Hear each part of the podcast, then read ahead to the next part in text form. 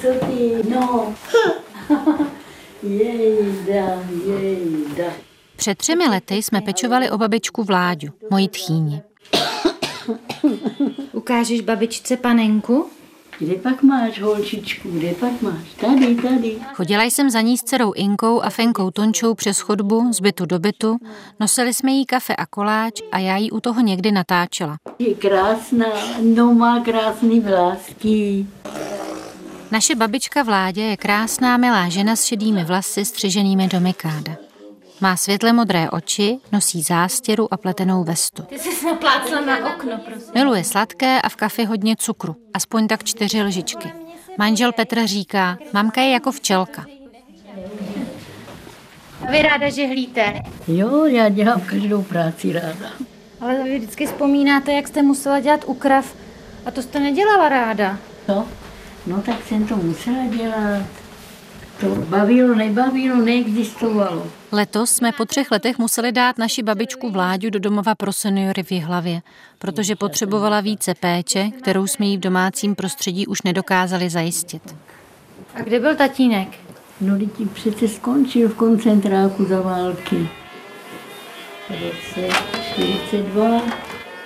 To vypnem. Staral se o něco, někdo ho udal a bylo, no. A všem skončil v osvětí. Dnes už nám babička nic nepoví, protože jí stařecká demence vzala paměť.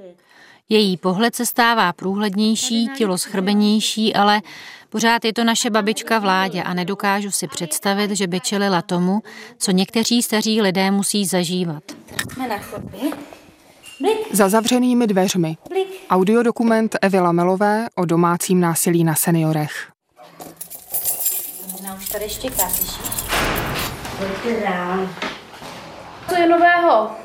No nic, akorát, že mi všechno vypla, že jo, nemůžu si vůbec nic ani ohřát. Jak jsem vám zavolala, okamžitě mi sebrala telefon, že jo. Telefon. No, takže to, to máte takový pocity, že, že opravdu si říkáte, tak mám dělat, spáchat sebevraždu, nebo co já mám dělat. Když jsem začala mapovat téma domácího násilí na seniorech, nemohla jsem minout neziskovou organizaci Život 90. Jejich terénní pracovnice, Lucie Záhrobská, se mnou navštívila paní Martu, která čelí finančnímu, psychickému i fyzickému násilí od vlastní dcery. S natáčením souhlasila pod podmínkou změny hlasu a jména. Ona, ona věděla, odkaď jsem a proč jsem tady byla, nebo proč vám sebrala telefon, že jste volala. Že ona přišla, že mi jde nakoupit a já jsem říkala, no tak to nemusíš, já už jsem volala na tu pečovatelskou službu a oni mi nakoupit přijdou. To už vidíte, jak to v ní pumpuje ten stek, jo, že by do něčeho kopla nebo po vás něco hodila. Nezlobte se, musím vám to zopakovat. Ty stará hnusná píče, ty krávo, ty čuráku, ty e, stará babo, takovou snužku hnoje opravdu, co vypustí.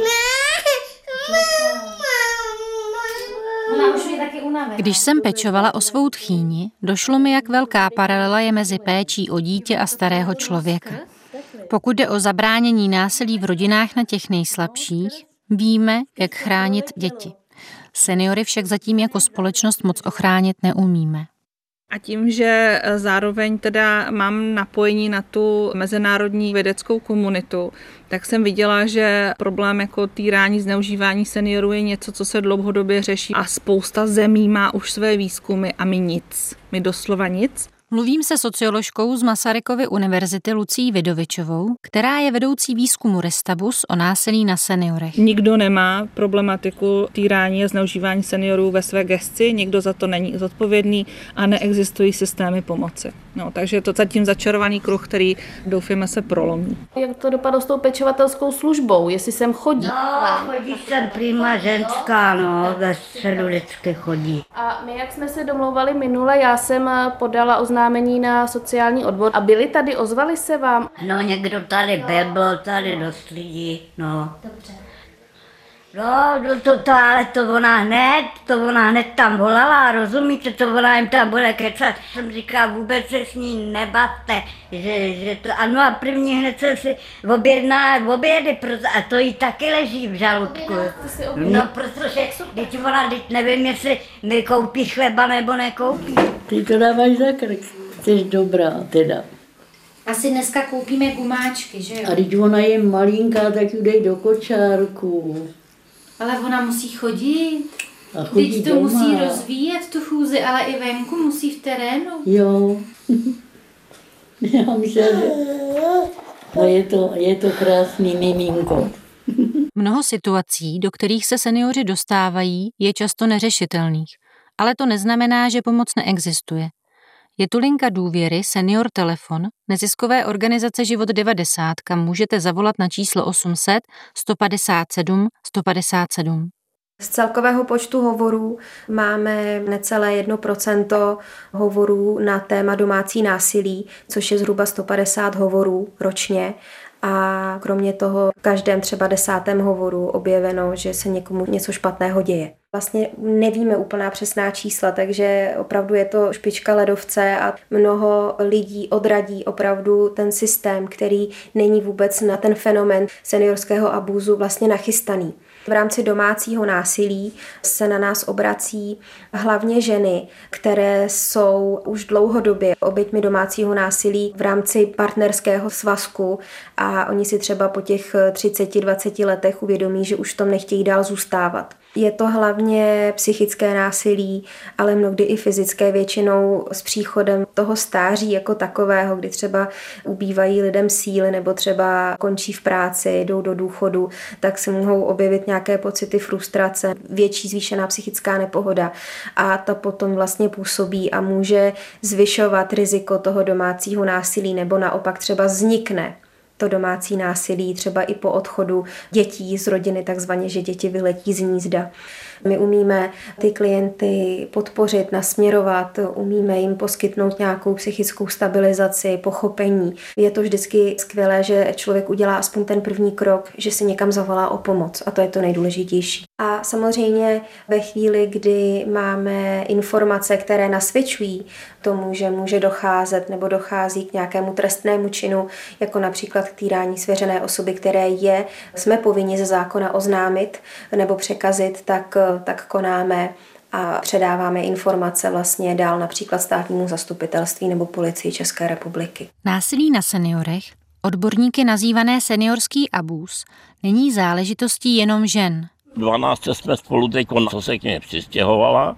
Já jsem nechtěl být sám a protože jsem hodně aktivní, jak jsem chtěl mladší partnerku, o 14 let je mladší.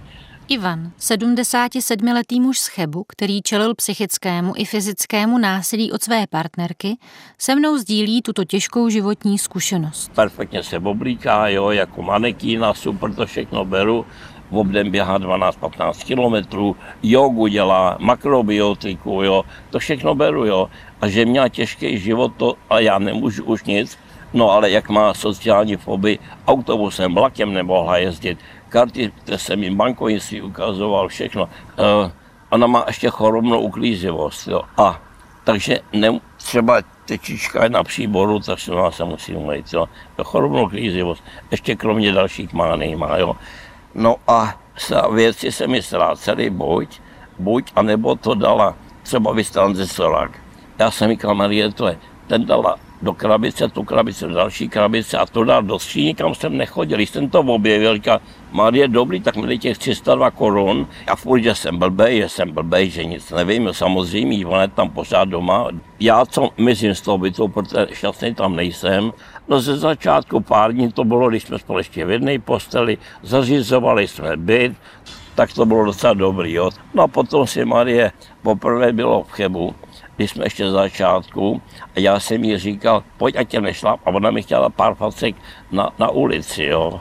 Nebo mě mlátila za jízdy v autě do hlavy, jo. Já jsem vojenský řidič, všechno, ale to není příjemný. Já se nemohu zastavit ani vyhodit to z mýho, jo. Potom přišla ke mně do pokoje, mám takový eincelík malý, jo, narvaný. Pliváme do ksichtu a do toho, jo. A, a teďko, no já jsem stál, jo, na všechno soptila, Tak a hele, ty vydržíš moc, co? Teda jsme si ještě týkali, když se vykáme už asi pět let, kam musím. To ona mě chtěla eh, vyprovokovat, aby ona ty policajti volala. Tak krásnou pusínku. Ty jsi tak nádherný, Nini. Snad není ani možný. No, ty jsi krásná holčička. No, ona je super, miminko. Když eh, bychom měli zhrnout nějak ty hlavní výsledky, tak můžeme říct, že tím fenoménem násilí na seniorech v České republice ve svém nejbližším okolí, ve veřejných kontextech nebo jako svědkové či svědkyně trpí vlastně 40% seniorů a seniorek starších 65 let. Socioložka Lucie Vidovičová představuje výsledky výzkumného projektu o domácím násilí na seniorech, které jsou opravdu zarážející. Ten, ta prevalence nebo to rozšíření se zdá být tak široké, že to zasahuje vlastně nejrůznější typy seniorů a seniorek. A je to bez ohledu na pohlaví, bez ohledu na vzdělání. Jediné, co se zdá být jako by nějakým faktorem, tak je ten opravdu vyšší věk, jako 80+, plus, kdy ten výskyt toho násilí je ještě častější. Ten výskyt zahrnuje vlastně všechny ty sledované formy, násilí, ať už to bylo fyzické nebo psychické, materiální a finanční zneužívání, omezování osobních svobod, že vás někdo zavírá třeba v pokoji, zamyká, podrývání důstojnosti, ale i sexuální násilí, násilí na internetu, Dalším velkým okruhem byla vlastně vnímání té možnosti pomoci, že se o tom s někým hovořilo, co se jim stalo, říká jenom 24% dotázaných. Takže to je něco, co je před námi jako velký úkol k řešení, ale můžeme doufat, že postupně vlastně ten systém se bude měnit právě k tomu, aby bylo pomoženo nejenom té oběti, ale i tomu pachateli protože často je ten pachatel nějakou buď to sekundární obětí nebo někým, kdo by vlastně to násilí nepáchal, kdyby měl dostatek podpory. Ty oběti cítí řadu překážek, které jim nedovolují to řešit. Ať už je to nedůvěra v ten systém, že jim budou schopni pomoci, nebo že ví, kdo by jim mohl pomoci. Ty oběti, které si prošly ať už jakýmkoliv tím typem toho násilí, tak eh, uvádějí velmi často, víc než polovina z nich právě třeba pocity bezmoci, napětí, hněvu, nenávist, strach, ale i vlastně fyzické nějaké nebo mentální projevy tedy do mentálního zdraví. Jak to tenkrát bylo, ona vám zamkla? No z- zamkla tady vevnitř a nechala tam klíče.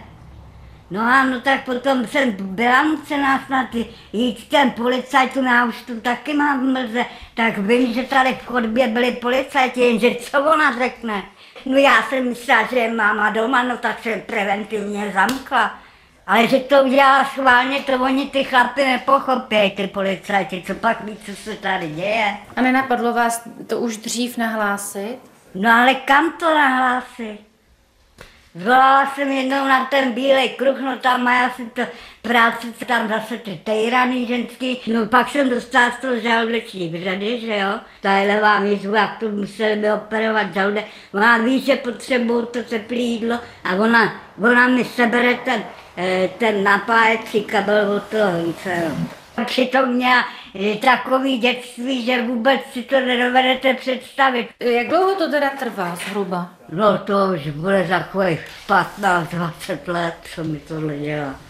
Co měla prvního chlapa, který právě přived na myšlenku, jak, mě, jak, se, jak by se dostali k mýmu důchodu, jo, tak eh, to jí řekl, že by mě museli zbavit své právnosti, jo, tak mě nechali zavřít do bohnic, jenže kápli náhodou na nějaké dobrý to, že ten ústav sám v těch bolnicích na ní potom poslal žalobu. Jo. Táta měl pozemky v Chuchli, tak jsem po manželovi ještě měla chatu ze březí tamhle. E, něco jsem si ušetřila, no mě by nenapadlo, že si to dovolí vybrat, jo. Ukradla mě občanský průkaz, vybrala ty peníze, protože jí ještě něco chybělo, tak jsme měli Eh, chatu v Kersku, tak neváhla si pro notáře, aby mě tu donutil, abych přepsala tu chatu na ní a tu chatu prodala a tam si koupila ty dva byty, jo. Než bych se s nima hádala, děti znám, teď by mě tady ještě přizal. Konec konců, teď já, já i kraju, teď se podívejte, když při takovémhle rozčílení jste úplně jak věšítek, ona je proti nějak obr, kdyby do mě strčila plastím sebou tamhle o stůl a, a má malér, že se bude koukat, že se bude divit, jo. A ona mi řekne, to neřeš, ty to vydržíš. Když poslouchám příběh paní Marty, tak tam je vidět, jak se z psychického i svým způsobem z fyzického násilí, které se stupňuje, stal vlastně takový zvyk.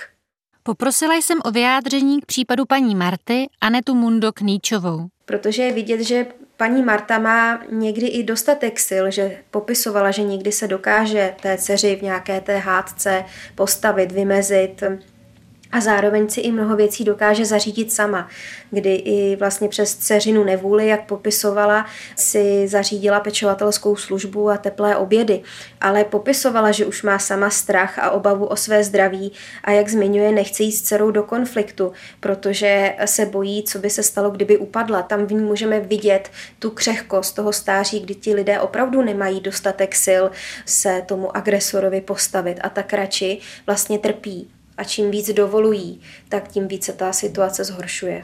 Ale i přesto vlastně ona v té situaci stále zůstává, protože zatím nevidí jiné východisko. Vlastně chrání a brání toho svého nejbližšího a může i třeba to jednání omlouvat. Ještě vám něco řeknu, nemám ani klíč od schránky. To ona všechny ty, to musí projít její lustrací, všechny dopisy, že si připadáte jak prašivý pes, jo? Celý noce nespím, prosím vás. Ježíš Maria, kolikrát jsem říká, hodila bych ty věci do pytla a důvod a pryč. Facku mi dala, teď mě chtěla praštit holí. Tadyhle mě ta, představte si, chtěla mě praštit holí do hlavy a ta hůl se, jak se napřála, ta hůl se v půlce zlomila. No. To jste měla asi anděla strážní. No to jistě, že jo, teď já taky jsem věřící, tadyhle to všechno čtu. To mi Bůh dal do hlavy, protože mám ještě takovouhle sílu, věřte mi, že, že se modlím denně eh, vlastně každou hodinu, protože, protože teď by se stal člověk zbláznil, když vám vlastní dítě vám, na vás veme hůd, takhle vám šíleně nadává, jo. To je strašný a přitom jsem mu nic neudělala. Léta už to zkoumám a teprve teďko před asi dvěma lety jsem se dostala k tomuhle tomu, jo. Ty opravdu ty křesťanský, jako víře k tomu evangeliu, aby člověk pochopil, a to musíte prosit Boha, aby vám to trošku taky eh, v té hlavě srovnala, abyste to pochopila, jo. A ta víra je něco, co vás teď drží? No, to je, to je, to je něco tak, to je to bohatství, který vám nikdo nemůže vzít. Třeba si přečtu, třeba jsem nevěděla, co je to láska. Ale láska je trpělivá, mírná, schovývavá, dobrotivá, nezávidí, nepočítá křivdy, nemá radost ze špatnosti, ale raduje se z pravdy. No, láska vytrvá, láska zvítězí. No. Za tou záclanou vypadá rozkošně, že jo? No,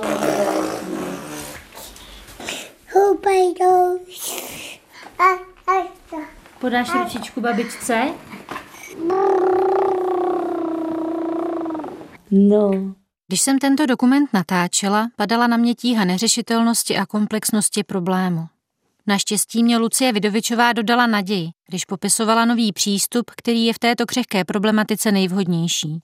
Restaurativní justice je jiný pohled na to, jakým způsobem vykonáváme spravedlnost a kdo je v ní důležitý v tom procesu a dává právě důraz na potřeby oběti před tím důrazem na to, abychom potrestali pachatele a zároveň vede pachatele k tomu, aby převzali zodpovědnost za ty svoje činy.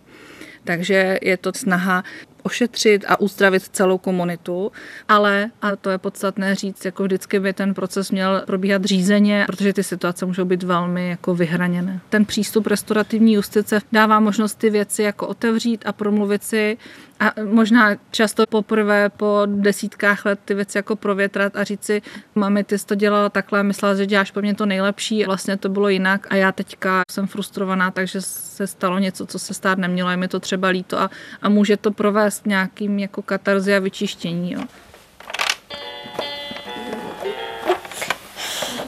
Počkej, nesudí to, dej tam na... na. Ona má teplý tepláky, to je vodník, Inu. Jo, nevadí to? Ne. Co ty děláš? Pojď. Šibale. Když před lety, když byl její syn, byl na návštěvě, seděl u, v jejím pokoji, otevřený dveře. Pan Ivan Schebu potvrzuje výsledky výzkumu a uvádí beznaději, kterou cítil v situaci, kdy žádal policii o pomoc. Otevřený dveře a já jsem si chtěl udělat ve tři čtvrtě na osm na dej plotince vařiče a molety, to je za chvíli, nemá čas. Takže pěstí do zuchu mi dala, ale pozor, potom mi dala pěstí do varlat a já jsem měl tehdy zánět, a můžu, to jenom chlapi, jak je to bolestí, já jsem nemohl druhý den dojet do varu k urologovi, jo. A říkal jsem, Lukáši, vidíš to? A on říkal, no ale moudřejší ústup, říkám, moula, já už nemám kam. Já už nemám kam, jo. Potom se začala zamykat svůj pokoj, začala záchod, zamkne si, jo, já, takže já mám doma kriminál, já mám doma kriminál, jo, to neumí si nikdo představit, tu psychiku má, to je katastrofa, no nic. Učitelka mateřské školy byla 20 let. Nejdřív jsem šel za zástupkyní, ta se mi vysmala, že ženská, já bych vám taky dala přes zubu. Takže jsem to dal, takže jsem to dal na policii.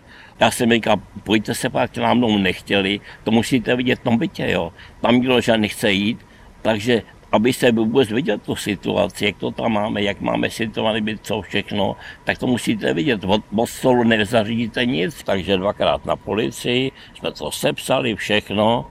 No a poprvé, když tam to uzavřeli, předali to městu Cheb, přestup a ti to založili, ani mi neřekli. No já jsem se rozčil, nedělají, říkal, my jsme to předali městu, tak znova, znova to dali, znova.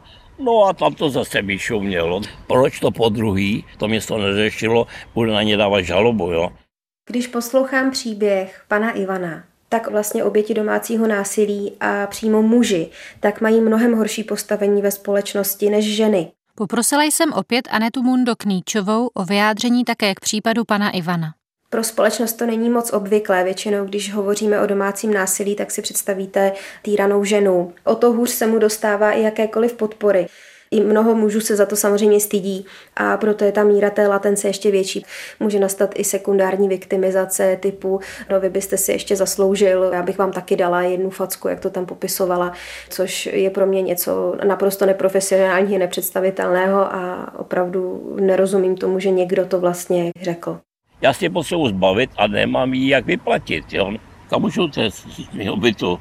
Dala 500 tisíc, prodala 2 plus 1 v Sokolově byt, zařízený cihlovej, to vložila do našeho bytu, tím pádem se stala spolumajitelkou bytu, mílci plus jedna, a já nemám ani 500 tisíc, mám normálně malinko důchod, a já, abych ji musel tam dostat, musím vyplatit. Když se to, když já tam přijedu, nic a odjedu zase co nejdřív, jako se nevidíme, nebo nemusíme se, no.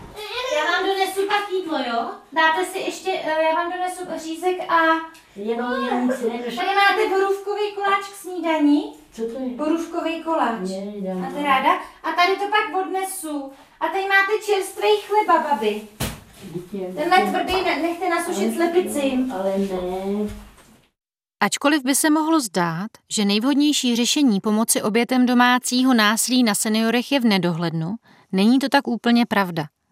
Výzkumnému týmu projektu technologické agentury ČR Restabus se podařilo už alespoň vytvořit definici násilí na seniorech, kterou schválila Rada vlády pro lidská práva. Takže jsme vytvořili takovou se poměrně obsáhlou definici a začali jsme tedy debatovat o tom, že bychom potřebovali legislativu právě pro řešení tedy seniorského násilí. A potom je to nastavení tedy nebo nějaké provázání vůbec toho systému řešení aby vlastně policie jako měla nějaké nástroje, jak spolupracovat se sociálními pracovnicemi. To je úplně jako vlastně první nějaká jednoduchý příklad toho, co by ten zákon mohl pomoci. A buď to vytvořit nějakou novou instituci, která by byla zodpovědná za řešení, nebo to někomu dát do gestce. Dědečku, dědečku Koleda, dejte oříšek nebo dva. No, nedáte-li oříšek, Eh, počkej. Provrtám vám kožíšek. Kožíšek, no. no jo, to byly takový. Teď je to trošku změněné. A tady byla jedna babka. Prodávala jabka. Zadíravý groš. Prodala jí koš. Ano, Babička to umí, vidíš, babička to umí. Že fyzicky trestáme eh, nebo psychicky týráme seniory je vlastně téma, které vlastně nikoho nezajímá, jako kdyby nikoho nezajímali tihleti lidé. Ta kvalita té společnosti se opravdu pozná podle toho, jakým způsobem zachází s těmi nejkřehčími. To je naše zodpovědnost, že 40% seniorů zažívá nějakou formu násilí. Kocoury chytit nemůže. Já nechci zestárnout do světa, kde tohle ještě pořád jako nebude téma, kde to bude tabu a kde nebude existovat jednoduchá pomoc. No krásný miminečko, jenom se bojím, abys nespadla. Dnes za babi Vláďou chodíme často na návštěvy do domova pro seniory. Už nás nepoznává, ale důležité je, že kdykoliv za ní přijdeme, směje se na nás a má radost, že jsme tam s ní. Držíme jí za ruku a povídáme si, nebo jdeme do cukrárny na kafe a koláč. Uděláš pápa babičce? Pápa, pápa. Slyšeli jste audiodokument za zavřenými dveřmi autorky Evy Lamelové. Dramaturgicky spolupracovali Jakub Horáček a Naděra Reveláková. Mistr zvuku Radim Dlesk.